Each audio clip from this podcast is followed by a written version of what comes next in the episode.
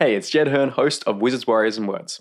If you're enjoying the writing advice on this show, you might like my new podcast, The Jed Herne Show, where every week I share the best fantasy writing advice that I've learned from publishing three fantasy novels and a best selling video game.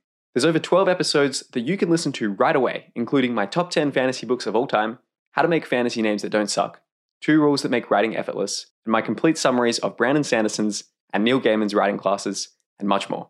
Check it out by searching for The Jed Herne Show in your podcast app.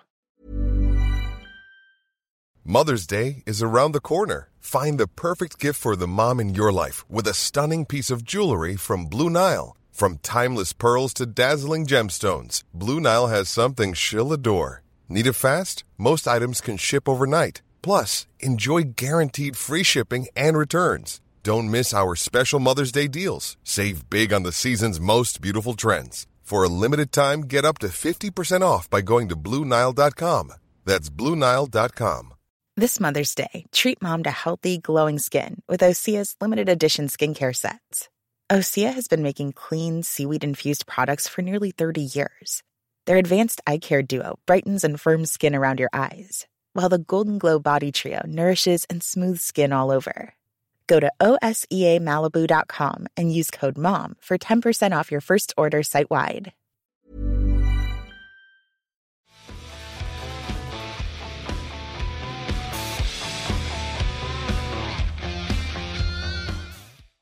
Hello and welcome to Wizards, Warriors, and Words, a fantasy writing advice podcast.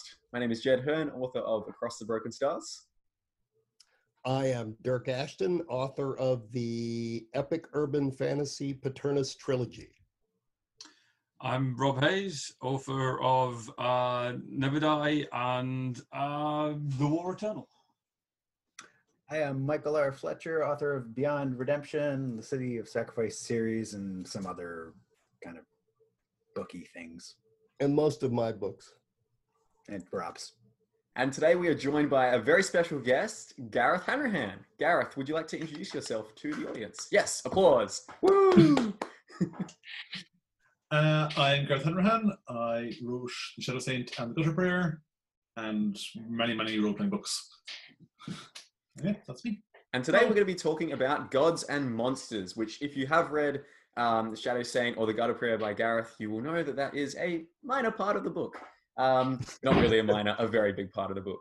So I was wondering if, quickly, Gareth, for people who haven't read The Gutter Prayer, if you could just give a brief context as to how, um, yeah, the well, first of all, sort of what the story is about, and then how various gods and monsters are a key part of that narrative. Right. Uh, the gut. What is it about? I don't know. It's, it's, about lots of stuff. Um, but it's basically the story of these uh, three thieves in this fantastical, sort of alchemical powered quasi steampunk city um, who run afoul of all sorts of plots involving was it, like golden monsters. Um, the city, uh, Guerdon, is this one neutral place in the midst of this Titanic gods war, and the city's alchemists are supplying weapons and monsters to fight the divine spawn of these gods overseas. Excellent. All right. And uh, other hosts have also written uh, various books that have gods and uh, monsters in them as well. So perhaps we could focus on the gods part first. Um, if we just want to go around and kind of briefly describe um, sort of like our main stories that have, yeah, gods featuring in them. Uh, so, Dyrk, do you want to just kick off first? We'll just keep this brief, like just, uh, yeah, short Sure. introductions, just so that listeners know sort of where we're coming from when we're talking about this stuff. The Paternus trilogy is based on, um, I mean, uh, mo- many and most of the characters are from mythology. And um, they are major, many of them are major and minor gods, um, and monsters, demons, devils um, from various stories and mythologies from around the world. So um, I wanted to, you know, build, try to build them in a in a in kind of a realistic sort of manner, so that they were actual, real physical physical characters in today's world. So that's basically where where mine come from. Which I'll pick a series, I guess. I'll talk about the War Eternal. Uh, uh, there's there's two sets of gods in the War Eternal. Uh, there's the Rand and the Jin, um, and uh, they are two sort of different species. One uh, of which deals with very uh, sort of biological type of powers, and the other one uh, that's the Rand, and then there's the Jin that deal very much with sort of elemental type powers. Um, and they don't like each other much, so they've been fighting a war for um, ever.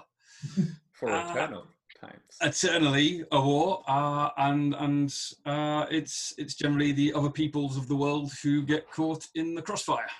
Mike? The uh, City of Sacrifice books, uh, heavy on the Mesoamerican influences, uh, weaving sloppily between Aztec and Incan sort of uh, ideas.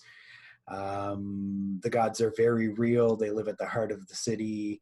And if it smells like I've stolen things from maybe Lankhmar and Castaneda's alternate reality books and sort of like smashed them together, that's just coincidence. Excellent. So that's really been useful to sort of set the stage. Um, so I suppose to begin with a really open-ended question, what is it about gods in fantasy books that you find interesting to explore? Gareth, do you want to maybe kick us off?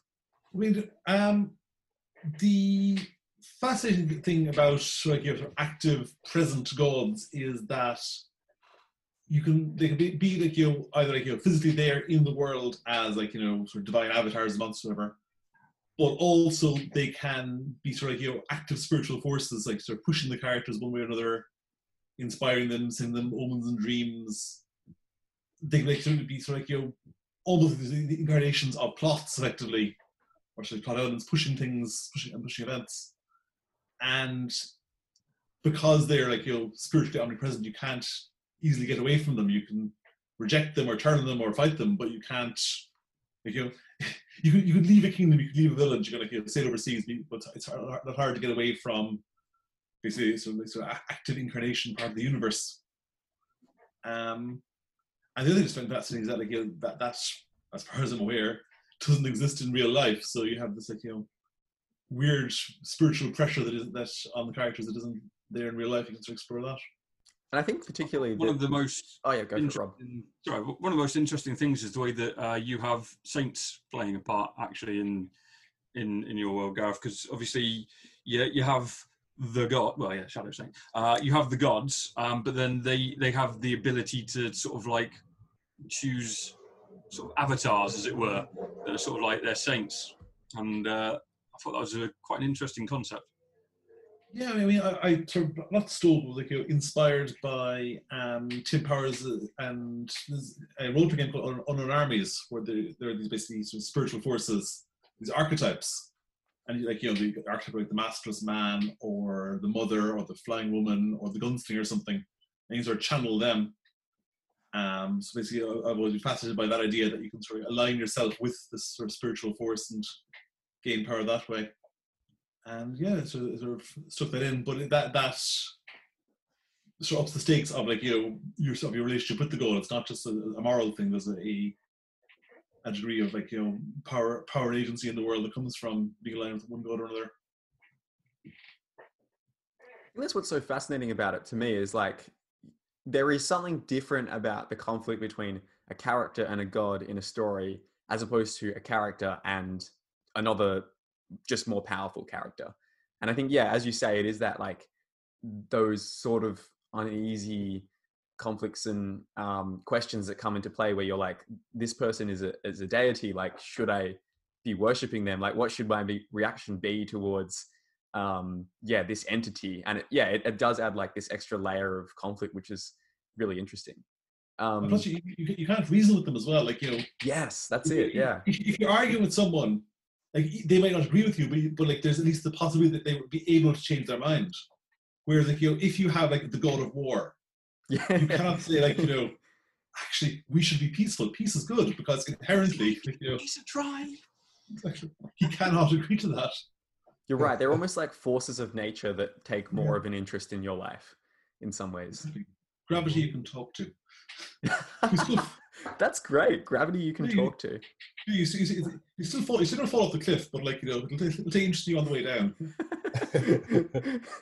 It's, uh, wow. It, it's I, I I find it fascinating how the you sort of different sto- different authors, different stories, different books uh, use gods in different ways. Because obviously yours are these very um, powerful, enigmatic creatures, uh, entities that you know sort of like take control of the world and try to uh, manipulate things that way. Whereas like Dyrk's gods are very uh, different. They don't they don't feel as powerful because they're sort of they're more like um, they're more like people, I guess. Hmm. Which and it's a, it's a very different way of sort of handling it. I feel. Mhm. Do you want to talk to that a bit, Dirk? yeah i mean one of the one of the things i mean the, uh, two things that always fascinate me about about about fantasy and one of the reasons i love fantasy is that i mean so many fantasy books have gods of sorts right? Um and a lot of this just draws comes from our age old fantasy uh, fascination with mythology you know with various gods like the greek gods manipulating human populations and and um, and uh, gods coming down and mating with humans uh, or animals or whatever and creating these special people in history and and mythology and uh, what and then the other thing that always fascinates me is that the different approaches that authors take um, to create uh, their hierarchy of gods and their world of God. I mean, and it's the the one of the hardest parts as an author addressing writers that might be watching for me is was how powerful do we make them, right? Yes. How how much can they do? Um, and how much more can they do throughout the series? Um, and then also do i want to make them do i want to give them more human like traits? Or are they truly just these all powerful intelligences that can go like this and universes will you know pop into existence? Um and uh uh the one of the hardest parts is is the progression. And as as one very powerful god runs it up into an or character runs into another one who is more powerful right? And how they re, how they react to that because all of my characters do they my premise is that they they all all the mythological mythological uh, beings um, from around the world different mythologies from from every exist and some of them are still alive um, but they've been hiding.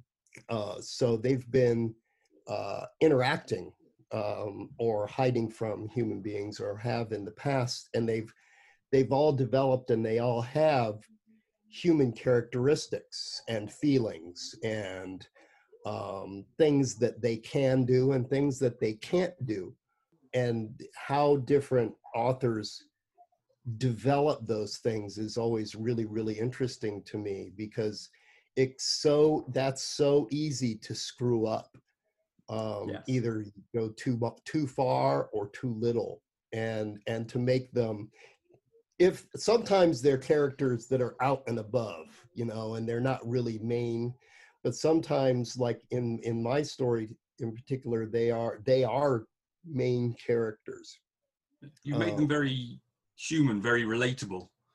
Um, Right. But to the point where you know, as a as a reader, you you you care about them. You sort of like you know you're you sat there reading about the gods and they, they feel very very human almost, and you care about them. Whereas in, in something like G- Gareth's books, they're obviously they're these terrifying entities, and they are terrifying. Particularly, I remember one chapter from the Gutter Prayer stands out to me a lot, where a lot of the story is just focused in Guerdon, which doesn't really have a massive god presence in it um, initially in the book. But then you do this chapter where you show the gods' war that's occurring in other places, and yeah, just the level of power and brutality that is unfolding um, in this battle is yeah, it's it's quite terrifying to behold, especially because you're like aware of the fact that Guerdon is a little bit of a safe haven against this. But um, I'm really glad that you brought up that idea of power levels, Dyrk, because that's literally one of the questions I have written down in my notebook. and yeah, I was just I'd be curious to hear Gareth how how you have sort of managed that in your book because it feels like you've sort of done almost a very different um, yeah as as Rob says you've done a very different way of you know managing the gods power levels compared to say Dyrk. I think the, the trade-off is is sort of like you know power versus um, I know effectiveness is the wrong word, but like sort of like you know sort of agency or part of control. Like you know, Hmm. the gods in the Gutter Prayer are like you know supremely powerful, certainly, but their ability to like you know affect you know, useful change in the mortal world is, is kind of limited because they, they work through saying something like like you know a god of fire could like you know can inherently can like you know blow up a city, but it can't build, it can't do it, it, it's all its only thing is is burning stuff. So if its followers want to do anything else, they've got to either like you know trade with someone or black belt someone go like you know if you like you know, if you don't pay us, we will burn down your city. Um, whereas a like you know sort of more sort of classical like a Greek god where where it's a person as well as being a god, it may not be as inherently like you know powerful, but it can like you know show up and go, "Hi, I'm the god of fire. Bring bring, bring me grapes and I won't your city." it, can have, it, can have, can have personality, it can have personality, it can have relationships, whereas a more sort of elemental, abstract god cannot in the same way. You can you can have relationships with the characters who worship it or in saints, whatever, in, in my books, but not not the god itself. That's really interesting. And I think, Rob, you almost do a little bit of a similar thing in the War Eternal. Like, even though the Jinn and the Rand are like very powerful, they do need humans for certain activities. And the way that they kind of try to get those humans to, you know, follow their commands is by, yeah, threatening them with the area that they have a lot of leverage in. Um, we should be talking about monsters a little bit as well. But first, we'll get uh, Fletcher to talk about gods. But before that, we need to pause for our featured book for this episode which is by our very own special guest, Gareth. Do you want to tell us about your featured book? Uh, I shall, I guess, be quite shameless and plug my latest book, which Hey. is. We will plug it? it with you as well. the sequel to the Gutter Prayer. You, you can't plug it, you've already yet. But I see Rob heroically plugging it there. Um, yeah, uh, it's book two of the series. Um, in book one, Gar- Garden was fairly safe from the war. In book two, the war shows up. Um, it's more of a sort of, uh, sort of uh, magical espionage thriller in parts. Um, there's a heavy John le Carre influence in parts. Um, there are lots of political shenanigans, and then there's like you know lots of things exploding.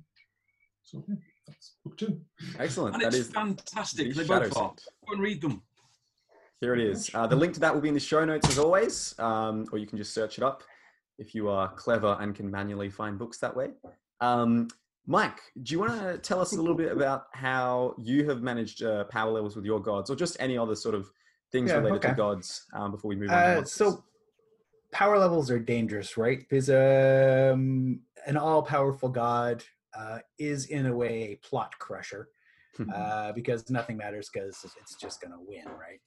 Um, so it's like like anything. I treat my gods like characters. They have their own personalities. They have their own flaws. They have goals. Um, tie it all to my contention that plot is a myth and character is everything. But anyway, um, so the way I sort of tried to get past that, at least in the City of Sacrifice series, is um, the gods are limited in their power, not so much due to, you know, their power being limited, but more fear of the other gods. So this is a post-apocalyptic fantasy. The world is largely dead because the gods have warred amongst each other pretty much at will and destroyed the world. And so they've come to this sort of truce, uh, you know, hunkered down in this last city. And really, the only thing that's saving reality at that point is the fact that the gods are unwilling to meddle further, at least directly. Um, so while one of them could wander in and change the path of, you know, civilization, if they do, the other gods are going to be like, shit, he broke the truce. We're in there too. Um, and so you end up with these sort of extremely terrifying, powerful gods reduced to meddling and manipulating people um, from the background uh, in this dead world. So I, I- think it's it's like like any magic system. The, your gods are part of that. Um, you have to understand the rules, and I think they're probably well for me. Not everyone loves a sort of ordered magic system, but I do. Um, you know, You you, got to have some, there's got to be some limitations there. That's really interesting how we're picking up the same themes here of like, yeah, limitations and rules. And like, yeah, from those constraints seems to come the most interesting stuff. The, the The same way. Sorry. how how I um I mean in in in book three, I'll try not to be too spoilerish. I do introduce a different level of godlike beings who could just go like that and change, you know, snap their fingers and and and change everything, but they have rules that they follow. Um, and that's the only thing that makes the plot just make no sense just like mike said. Um, they've got there there are reasons why they do and don't do things um, and they simply believe that they can't. So that's you know there's once things once things become so beings become so powerful you you have to be able to rein them in somehow um, otherwise, why didn't they just do this at the beginning? Go back in time and just make it not happen. You know, it's just you know I, I had to. You know, it, it's not easy laying that stuff out, but it is a lot of fun actually trying to figure those things out. Awesome. All right. So, I, I uh, feel like uh, yes, it, it ties into the the same idea of like having a magic system.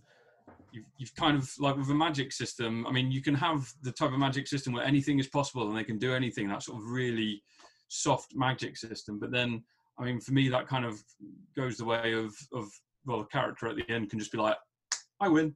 Hmm. Um, whereas if you build your magic system as a as a hard magic system with inherent rules of what can and can't be done, then I find it makes it a lot more makes it a lot more interesting because you're not just waiting for somebody to come along with a you know an I win button or whatever. Yes, Ex Machina. hmm do we want to transition into talking about monsters since we've uh, discussed gods at length here? Mike is a monster. Mike is a monster. it's true. So actually, uh, Gareth, uh, I'm probably screwing up the names. It's been actually a year or two since I read uh, Gutter Prayers. I, I got a very early arc. Uh, the Waxmen. oh, the Talon. Oh, was fucking Love yeah, brilliant. Like I read that, and that was like that was my jealousy moment. Of And you said it was absolutely stunning as well, according to the cover blurb on the back of Like- the Shadow Saint. the burning wicks limitations and it was so the human monster is always my favorite monster that's why i tend not to write books with monsters in because i'm like eh who gives a fuck about orcs sorry uh, but Sorry, all. yeah, sorry. but like that that was brilliant to me those were brilliant monsters and they were terrifying Yes. Yeah. So good. Yeah. Do you want to talk to to those? Do you want to talk to those a bit more, just for like Did readers you come up with the idea? Yeah, it's amazing. My, my, my, my, day job, so to speak, is doing role playing games. So I've made up an, awful lot of monsters for that, for like you know various Dungeons and Dragons esque things. And actually, Tallowmen came from that. He- There's a very very obscure monster book I wrote like you know tw- ten years ago or twenty years ago at this point, which has like you know a very early version of Tallowmen in them. Um, but I mean, with, with any monster, for me anyway. So the key is finding sort of, sort of visceral hook that you can sort of like you know stick onto it that makes it different from just like you know, you know a, a, thing of claws and teeth or whatever. You, you, you, you, a wolf can be threatening, but for it to be a real monster, it has to sort of disturb the reader on some level, or like you know, sort of, uh, uh, like, of create a, a, a, new or unexpected fear. Like for the, for the I find just just the, the, the, this sort of physical texture wax to be weird and off-putting. I think it's sort of it's so soft then hot then hard. It like flows, but it's solid. And it, I would, I, there's probably something deeply Freudian about being picked up by candles. But anyway, we just took all that and said, right, like, you okay, stick, stick that on legs and give it a knife and a grin, and off it goes. and also the relentless determination with which they pursue people. That to me, was almost a big part of what made their character design so terrifying. It's just the fact that they were Terminators made out of wax. Literally, yeah, they were just yeah these like single-minded guards who, if you cross them, they would not stop, and like that just added to all those other things. Amazing. The thing is, the thing is, what, what it makes so interesting there is they will stop because because of it, they're, they're literal candles. And it, it doesn't actually come from the, old, the books, but out from writing. Sure, Yeah, They will burn down over time. They have to be renewed. So these will have their like sort of desperate. You know, if they don't get you within like you know seventy-two hours, or whatever, then they themselves will be destroyed. So they, they're going ah, must get must get killed. That's why they're so relentless because that's true. Actually, yeah, I hadn't, yeah, I forgot about that part. this but thing Yeah, that's good. But that, that, that bit part is they've mentioned a- aside once or twice in the book, but it's not. It's never like a wrote plot. But it was in my head when I was writing them that they you know, they would not give up because they're screwed if they do. Ah, I see. So that was like Yeah, that it was built into their motivations and everything. Exactly. Even that's not They even a that's very on the page. frantic sort of viewpoint almost, don't they? Yeah, I mean, I mean, I, there's another monster in there which again doesn't show up a huge bit in the book. Um, the gullheads for these, uh, Yes. um, like you know, sort of human hybrids. I mean, on like the face of it, a like you know, what I describe as basically as like you know, sort of basically like, you know, sort of muscle-bound wrestlers with the heads of gulls, Hmm. which is on the face of it a absurd and like you know, silly concept. But I, I remember years ago, I started watching, watching literally watching like the birds or something, and there's a close up of this like you know, seagull's face with like you know, this sort of like you know, serrated beak and the tongue and the crazy eyes, and that's always stayed with me. I think you, you sort of take something that freaks you out and stick with it and exaggerate it. You can make anything scary and disturbing and make it into a monster. I'm really glad you brought up that because today my friend showed me a video of a seagull eating a dead rabbit. And it is such a disturbing video because you're like, how can this fit in the seagull's beak? But it does. And its neck like swells up and it's, yeah, it's terrifying. it definitely would make, yeah, for quite a, quite a scary monster. I don't know if this, um, Probably why so many monsters have eight legs because spiders are such Yeah. a sort of like everybody is freaked out by well not everybody but so many people are freaked out by spiders so it's like well the first and easiest way to make a monster a bit scary is just give it eight legs Yeah, pretty much. I don't know if this counts as a monster, but I also found um, the Stoneman very interesting from the Gutter Prayer as well. And as you've said, it, kind of has that same thing where it's a what did you say? Like a um, a new and unexpected fear, which is quite disturbing to readers because it's this idea that you could become, you know, petrified in your body, which like it does exist with you know some diseases and everything, but just the way that you described it made it, yeah, very interesting. So yeah, do you want to talk about that a little bit? I mean, um, with them, as part of it was uh, around the time I'd written the book, I'd hurt my back and I was like having trouble walking and so forth. So a- lot of like that fear, I, I mean, it wasn't like that bad. It wasn't like you know, sort of per- permanent disabled or anything, but just I, I, had a little disc in my back, so I walking was extremely painful for a while. So a lot of that, like sort of feeling like losing mobility and losing, and sort of feeling like there's something sort of wrong inside your body that's getting worse. I sort of like put that, put that onto the page um, and that they of brought, brought as well, like you know, fears of being buried alive and so forth, and sort of, of the two.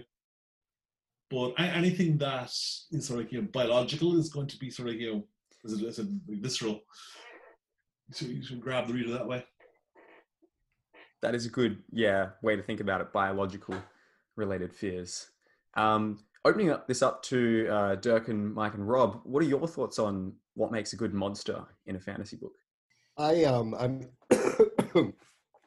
with my books I pulled them all from myths and legends. Um and then it was just trying to uh give them a, a twist. Um I mean I have some of the main characters are but not necessarily gods but monsters um like the um the Cerberus triplets um and you know the, a lot more of them show up in book three, but uh, it was just uh, trying to make them uh, bring them kind of alive and make them scary. There's one thing that I always think about is that there's this awesome book by a, a film theorist called The Poetics of Horror, where he talks talks about the inter.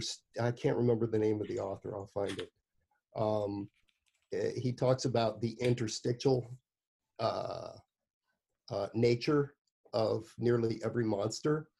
And by that, they're part one thing and part another thing, um, or part several things in general. Um, even even made up monsters, um, and that can include part alive and part dead. And uh, it's really really a fascinating read. I try to I, I, I actually have seen that in so many books uh, where where they do that, and and then the kind of powers they have and the kind of things that that they do are of course awful um, but they're awful in in different and certain specific ways and the things they can do and and the ways they think or don't think some of the most frightening like zombies right part alive part dead they haven't they don't think and that's part of what makes them so terrifying and uh, like Robert J. Bennett in his City of Stairs and uh, whatever I can't remember the name of that series. And Divine Cities. Yeah, he he creates just absolutely fascinating monsters um, that you know that are like like Gareth's and like like so many in fantasy. They're they're created, they're made up, and and I you know I haven't had an opportunity to do that in my writing yet and I'm always really, really uh, fascinated by how other people um, in their books do, you know, actually create these monsters. Um, and you know what what inspires my inspiration is easy, you know, because they are the Agamuksa, they are um, the various the Nagual, the various monsters from all over the all over the world. So, but what it what inspires you and how you decide to come up with things is what really really always is exciting to me yeah. there's there's a level at which um, because of you know i guess the time that i grew up reading fantasy i kind of think like it's not really a fantasy book unless you've got some sort of cool fantasy monsters in it. And yet every time i come to write a fantasy book like in the back of my head i'm, I'm half thinking like what's going to be the cool monster in this book? I haven't had a monster in a single book because by the time I get into there and I realize that my characters are all the monsters due to possibly some obsessions and fascinations and whatever issues, um, it just seems like overkill. Like really, like I'm gonna put together some sort of like cool. Now here's a here's a dragon or something. It's like it's there. There are too many monsters in there already. Well, you're any uh, in Beyond Redemption, you have characters who are monsters. I mean, they they are you know there are some based on their you know uh, their their personal personal psychological state um, become basically where where creatures they um, some of them are more just godlike you know burning and fire and some of them are um, can you know can kind of disappear and reappear. Um, but some of them are truly monsters, basically. I mean, there's like one guy who can turn into a pile of insects, right? I mean, that's a monster. Yeah, but I mean, he's still me. at at base a person.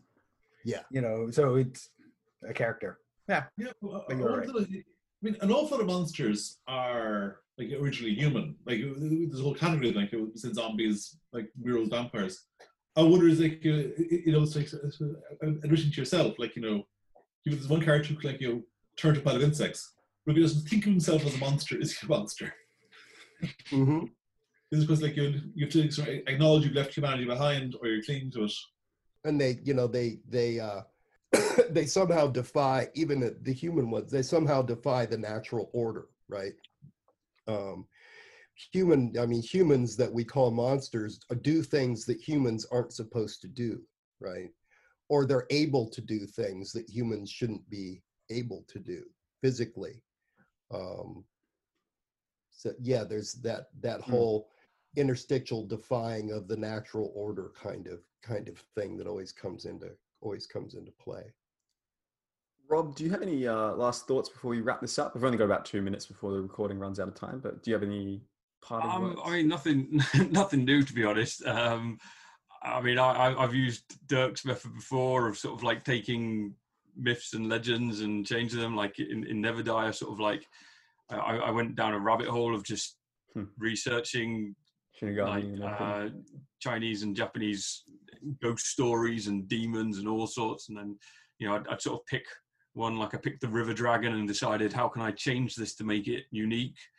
Um, So I made it a big tangle of eels. Hmm. Why not? that was a pretty um, cool scene. Yeah. Mhm. And then there's, there's other times when it's like, yeah, you sort of like you you take a sort of physical manifestation of a um, more sort of psychological type thing. I, I always remember like there's a there's an episode of Buffy the Vampire Slayer where uh, the monster is this this big grotesque thing with like a club arm, and it's sort of it's it's actually created by a kid who was abused by um, this this sort of like this adult when he was and he's sort of created this monster and in his mind it's turned into this actual monster um, and things like that I, I find quite interesting where it's it's more of sort of a physical manifestation of of the monster within a person Great. Well, um, we have to wrap this one up. But Gareth, thank you so much for joining us. Um, for our listeners slash watchers, if you haven't read The Gutter Prayer or The Shadow Saint, get onto it. Um, I have not read The Shadow Saint yet, but I love The Gutter Prayer, and I just got The Shadow Saint today, so I will be getting into this very soon. Um, thank you so much, everyone, for listening, and we will see you next time. Hi, everybody. Thank you for listening to Wizards, Warriors, and Words. We hope you learned something useful. We love hearing from our listeners. Our email is wizardswarriorswords at gmail.com, which you can also find in the show notes. I personally read and respond to every email, so feel free to let us know what you thought about this episode. We'd also love to hear your questions. Send in a question via that email, wizardswarriorswords at gmail.com, and we might even answer it on the show. If you haven't already, please subscribe and write a review on Apple Podcasts. This helps more people discover the show. Wizards, Warriors, and Words is jointly hosted by Dyrk Ashton, Michael R. Fletcher, Rob J. Hayes, and Jed Herne. Our music comes from Michael R. Fletcher, and our artwork is by Felix Ortiz. Thank you again for listening. Now go and write extraordinary stories. We'll see you next time.